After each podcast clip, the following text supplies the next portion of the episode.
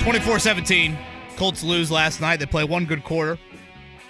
Four seven and one now on the season. To talk more about that, I know he had a late night, so I appreciate him waking up with us. He's Nate Atkins from the Indianapolis Star. Nate, I want to go to the fourth quarter, that final drive, and just the time management from Jeff Saturday. As you were watching that unfold, maybe hearing the Saturday explanation afterwards, um, what were your opinions, or what what are your opinions on how they handled that situation?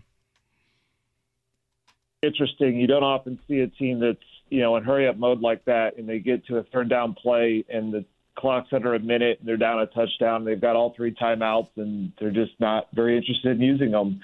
And uh, Jeff's it, explanation for it. I mean, I understood. I understood sort of the general, I guess, philosophy of it. His idea was that because you have three timeouts, it, it didn't, you know, whether it was 50 seconds, a minute left. I mean, they were going to be able to control, and they they felt like they had the number of plays they'd have either way. And I think in his mind, he's thinking know, they had this game plan of, of hurry up to the line when you have a play like that, a, a chunk play, uh, and, and just run with Jonathan Taylor and hope that that becomes the surprise. Uh, problem is they didn't really, you know, they didn't hurry up. They they let like 18 seconds go off the clock and then they snap it, and then you know then the run play doesn't work, and it's you know it just was. I again I kind of understand some of the philosophy of it, but it's definitely not what I would have done because you're in a situation there where uh, you know they're down to like the 26 yard line, and they've got all of a sudden they've got 30 seconds to go that many you know that many yards, and you don't know how many plays you're going to have left if you get the first or whatnot. But you've got a, a play caller in his third game in, in Parks right. Frazier, and I, I just thought they could have given him a moment to. You know, timeouts are not just to, to stop the clock from running; it's also to give yourself time to do the best that you can do. And I thought they could have come up with a two-play sequence there, or at least come up with a situation where they're putting it on Matt Ryan and his ability to get to the line and read it. That's how they've come back in the past. This one just felt a little bit forced, like they were trying to force a new identity and uh, it really did not end up working out. You know, and a little bit more on that, Nate. Like you also had two rookies playing prominent roles on that final drive. Uh, Jonathan Taylor's not used to being on the field in those moments. I, I, I get that. You know that might not you know matter, but he's not typically a two minute back there. Um, the other thing too is, and I know I'm probably nitpicking a little bit. You know, if you take a timeout after the scramble, you know maybe it gives a chance for the booth to review that if there was a question about the spot. Um, I also thought you know, maybe take a timeout there at the end when Pittsburgh was kneeling it. Just the fact that it's a rookie quarterback and an injured center, I, I don't know. I, I know that's grasping at straws a bit there, but I just thought there were other areas to where, even if you got the fourth down, you still are taking a timeout there. 30 seconds to go 20 some yards with one timeout. Considering this offense, that's no guarantee. Yeah, it's one of those where I, I just think a you know you've got to have a plan or some idea of, of when you might use those timeouts because you can't take them with you, and they need to be they need to be to your advantage. Whether that is stopping the clock, whether that's yeah making the Steelers at least at least snap in another couple plays and see what happens, or whether that's just giving your your offense a chance to breathe. Because like you said, it's it's so hard for them to gain yards and, and do all of the things that you're asking them to do anyway. So so use them to your advantage. And the Taylor thing is interesting because just the week before, like you mentioned, they had Deon Jackson in there as the two minute back, and I I followed up on that the next day, and Jeff Saturday made it made it sound very matter of fact. Well, Deon's the two minute back. That's why he's in there. That's that's always the plan. And this week was like the opposite of that, where it was very matter of fact, like oh. JT is the guy we go to and hand off to with 30 seconds left. That's the plan, and it just feels a little bit like they're they're kind of making it up as they go along, which is what's happening because you know this is a new role for Jeff Saturday for Parks Frazier, and you know they, it's an offense that they they stepped into and was not very good. And they're trying to find kind of anything they can get to to to get it going. So it's one of those. It's kind of tricky because on one hand you want to you know you give them credit for trying new things and, and try to make adjustments, but at the same time though I just I, I think ultimately what they needed to do more was lean on Matt Ryan and his expertise and kind of let him guide those moments as they're kind of getting their feet under them and uh, and I think they paid for it last night. Our guest is Nate Atkins. He's on the Payless Liquors hotline. Nate, I had posed this question earlier to Kevin. I've asked it kind of rhetorically over the last couple of weeks, but I'm curious your opinion on it. Are the Colts now at a bit of a crossroads or a pickle because after last night, we can definitively say, you know, maybe mathematically they still have a shot at a playoff berth, but uh, they're out. I mean, they're done, right? Uh, uh, you put a fork in them. You have a coach in Jeff Saturday that I understand and respect is probably going to want to win games right now and put all chips in, to use that phrase, towards winning each game respectively. You have a general manager in Chris Ballard, one would assume, that may want to get a look at different pieces that he can inventory to find out what, in fact, he does have moving forward, even if it comes at the cost of winning particular games right now. Do they have multiple initiatives amongst multiple people in their front office? Yeah, this is a tricky spot that a lot of teams get into because usually, you know, when you are four, seven, and one, or you're in a spot where where the playoffs are not a possibility for a lot of teams, that was not the plan coming into the year, and so you have guys like who, who are trying to prove that they should keep jobs or, or just don't maybe have that security. I'm not sure where you know where Chris Ballard falls on that. You know, for a long time here, I thought he's he's a guy that seems he's always operated like he has tons of security, but I don't know how you know, anyone within the Colts organization can feel that way uh, with the way that Jim Irsay's kind of managed the season. So it's one of those situations, though, where I, I think it's just going to play itself out because they can go this week and they can go into Dallas on a short week on Sunday Night Football and they can put all the chips in, and that's what I expect them to do. And I just think the results will push them, you know, even more down this road where it's it's not a conversation of you know, can they make the playoffs? It's they can't make it. You know, and when if they fall to four, eight, and one, at that point, you know, given how, you know where the Titans are in the division, I think at that point you can you can kind of confidently say uh, this, this just isn't going to be the year for that. And so then if if you move in that direction and you're able to kind of create a new lens for Jeff Saturday, where you say, okay, th- this year's becoming more developmental. We're gonna you know we're gonna protect the health of certain guys. Like if they if they move some players to injured reserve and they start playing, you know, gearing game plans more around Alec Pierce and developing Jelani Woods. And it's more about let's see how Jeff Saturday works within that and not make it all about, you know, just about the win loss record. Um, there are ways to, to kind of do that. That's the spot that, that uh, Carolina's in, and they're going to kind of make a decision on Steve Wilks as he's trying to win within this uh, kind of hampered situation where he doesn't have a team that's very good and doesn't have a lot of chance to win. So it's not a spot that anyone wants to be in, and, and it gets awkward here because this was supposed to be a team that that was going all in for. That's certainly what Matt Ryan came here for, what Stephon Gilmore came here for. So uh, it's not it's not going to be pretty, no matter how it plays out. If that's the direction it ends up going, but uh, I just think eventually the math is going to kind of make that decision for them. It's Nate Atkins from the Indianapolis Star. Him and Joel Erickson do an outstanding job on the Colts beat, and he joins us here on the Payless Liquors hotline. Nate, I thought um, it was the oldest I've seen Matt Ryan look this season. Last night, um, I thought it was a very relevant question to be asked in the post game of is Matt Ryan going to continue to be the starter? Jeff Saturday said yes. Again, at Dallas this Sunday, then the bye week, and then four games to close the season. Um, I think you maybe answered it in the previous question, but when do you think the season gets to a point where we see Sam Ehlinger again this year, if at all? Yeah, I think it starts with that math element of it, of actually being to a point where you can't tell Matt Ryan, hey, you've got a chance at this.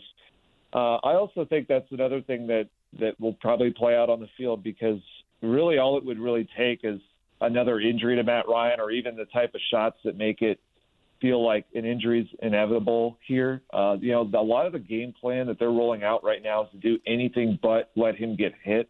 And I think that's that's really limiting this offense. They, they look incredibly simplistic, you know, running routes, the depth of routes they're running to just not risk any kind of hit on Matt Ryan. And so they're kind of telling defenses exactly what they're running. And, you know, they've got a quarterback who isn't going to extend the play and isn't going to be part of the run game. And it's, it's led to this, this offense that Matt Ryan, you know, is not lifting up necessarily really at all. And so, uh, it's just one of those where I, I think there'll eventually be a moment on the field that, that starts this conversation more, even more than just the play and the losses, something that has to do a little bit more with health situations and, and getting it there. But the, the thing they got to consider here is if the goal with, you know, if you want to move to Sam because you think he can play better or he can spark it, that's one thing. That's what they tried. That's what they said weeks ago, and they then they decided that that he was not that guy. But if the the idea is to develop him, you know, you got to keep in mind that this is is still a very broken offense for any quarterback to step into. You've still got a head coach who's spent three years in the NFL as a coach and a, and a play caller spent three years calling plays at any level or three games calling plays at any level. And so that's not the best way to develop a young quarterback if that's what you want to do. In fact, I think the, the idea is that Sam behind the scenes is developing quite well for a guy that you know was drafted in the, the sixth round and has a developing arm and really wanted to learn a lot of the game and learn from Nick Foles and learn from um, from Matt Ryan. So there will come a time where he can learn more with live reps, but it's still this is this year was never really supposed to be the year for him to do that on the field. So you have to wonder, kind of, you pull that plug again, and you know, obviously, send a message to Matt Ryan. You send uh, and you send one to you know, the rest of the the team, and, and you got to wonder if that that's worth it. If it's worth it to do that um, for the possibility to develop Sam, or do you make it worse by by hurting a kid's confidence? And then the other thing they have to consider is that Matt Ryan is under contract for next season.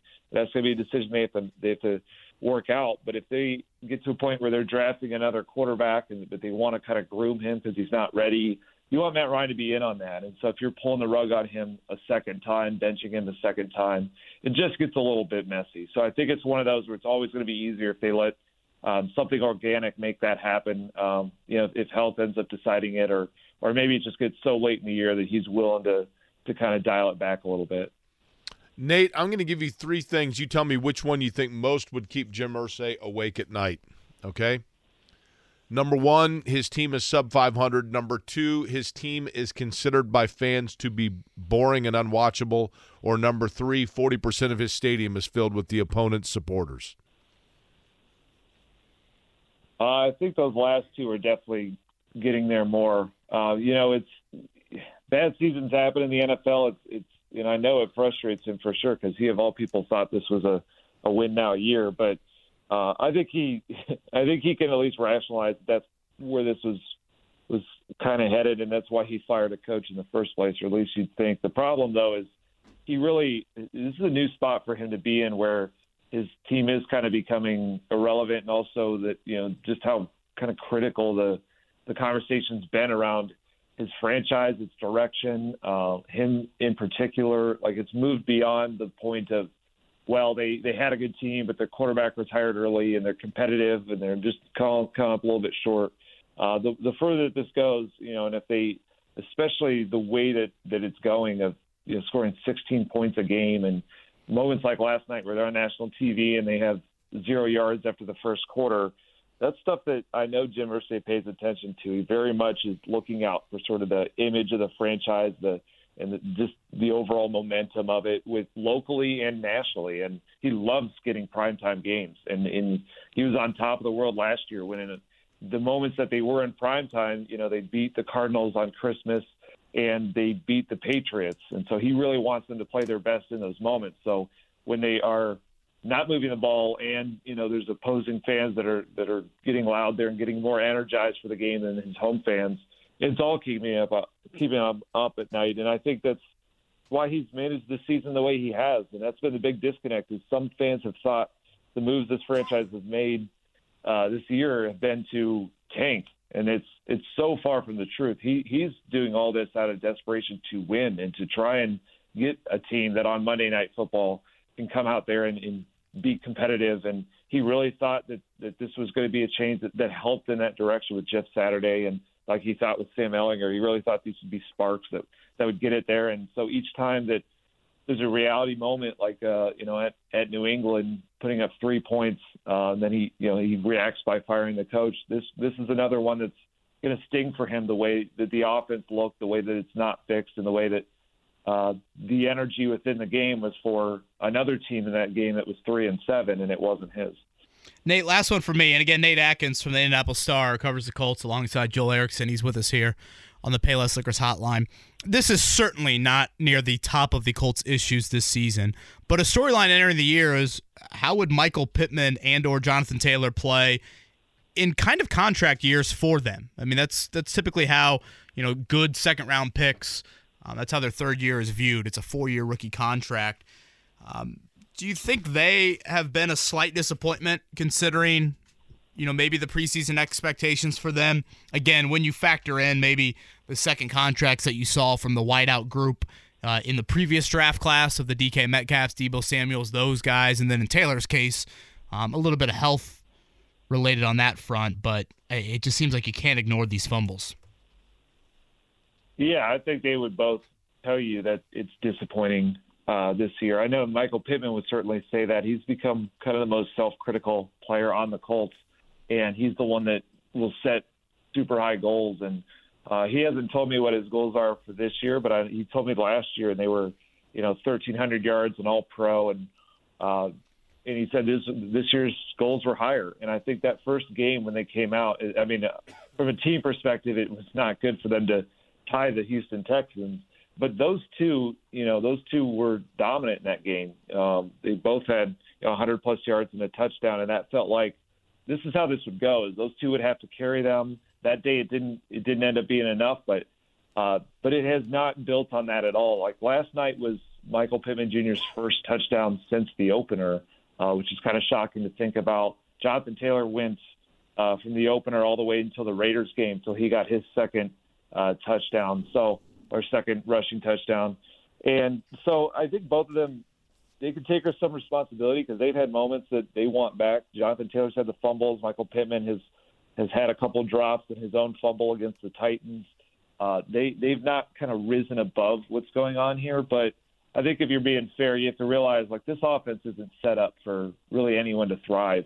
And really, you look across the board, and the only player that you'd say is kind of you know, meeting or exceeding what he wanted coming in right now is probably Parris Campbell, uh, because even you know Alec Pierce was doing it for for a bit, and then that's that's since fallen off in the past few weeks, uh, just naturally because there aren't targets to go around and and all of that. It's just an offense where you know their, their offensive line just missed the boat so much that it's you know it's it's gotten too many play, too many players hurt along the way. Taylor got hurt has dealt with that all season long. He's not been himself. Matt Ryan has gotten hurt, uh, you know, and it's it's just made it.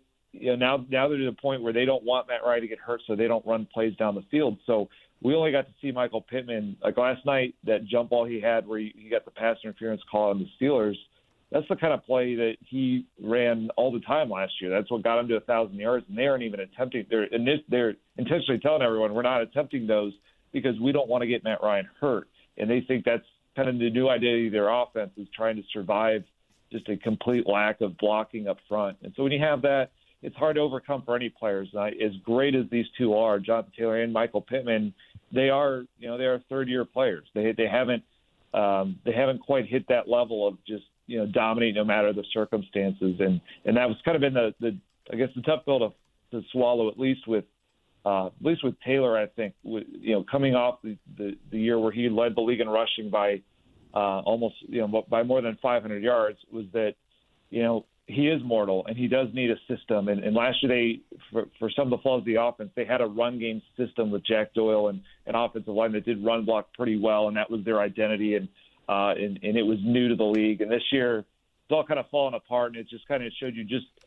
how difficult this league is, and that's I think that's what they're having to realize and, and work through right now. Is like this league is super hard. You can't do it on your own, and too many times this year they've been left to do it on their own. Nate, you stop at a gas station, you go in to get a soft drink. What are you buying? Oh, depends. I'm I'm a big coffee guy. I was gonna days. say I see Nate okay. shotgun coffee so, in the Colts media room. So you go to buy, let's say, a bottle of like the Starbucks pre-made coffee, whatever. You open the the you twist the cap and a genie pops out. The genie says, Nate, thank you so much. Here's what we're going to do. We're going to play a game. You go, okay. And he says, I'm going to give you four names.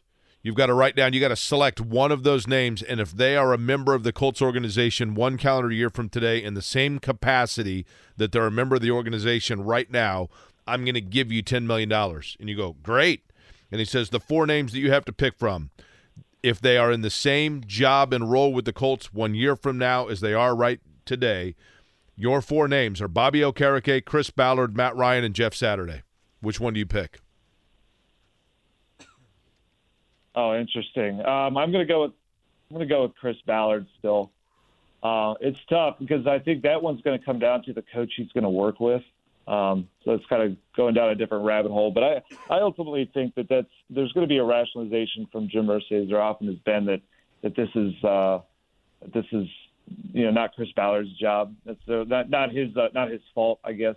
Is season. Chris Ballard finally going to be allowed to hire a coach? Because he did it one time, and that guy didn't want to come. And since then, Chris Ballard uh, has worked with, I guess, what three coaches now, and he didn't hire any of them. Yeah, that's a great question, and, and that's and that's going to be a question that, that Chris has to answer too. Is if, if this is still the fit for him, and um, also it's that's a, that's a totally weird, different uh, entanglement to get into. But yeah, that's a good question. It's all tough because I was I was tempted. I, I don't think it'll end up being Jeff Saturday in this exact role. Um, but it, to me, it was between Ballard and uh, and Matt Ryan because Matt Ryan is under contract and they may just roll with that. Um, but you know they they may pull the plug too and, and, and really go in that direction. So that's it's a really tough one. It's the toughest franchise to kind of predict this this future path going on because it's hard to even know. you know, it's hard to know what they'll be in a month, let alone from uh, the start of next year. But I guess if I had to guess right now, I think that they'll find some way to to kind of just give Chris Ballard a chance at a reset here. Uh, and you would think that that would come with those things where he can pick his head coach and then he'll need to pick his quarterback and not from you know a, a, a group of stopgap options, but actually draft one for the first time, draft one to be the starter. That's got to be the that's the thing Chris Ballard's never done. And maybe you can argue he never. I think if, if you want to keep him around, the argument is he's never quite gotten a good situation to do it in.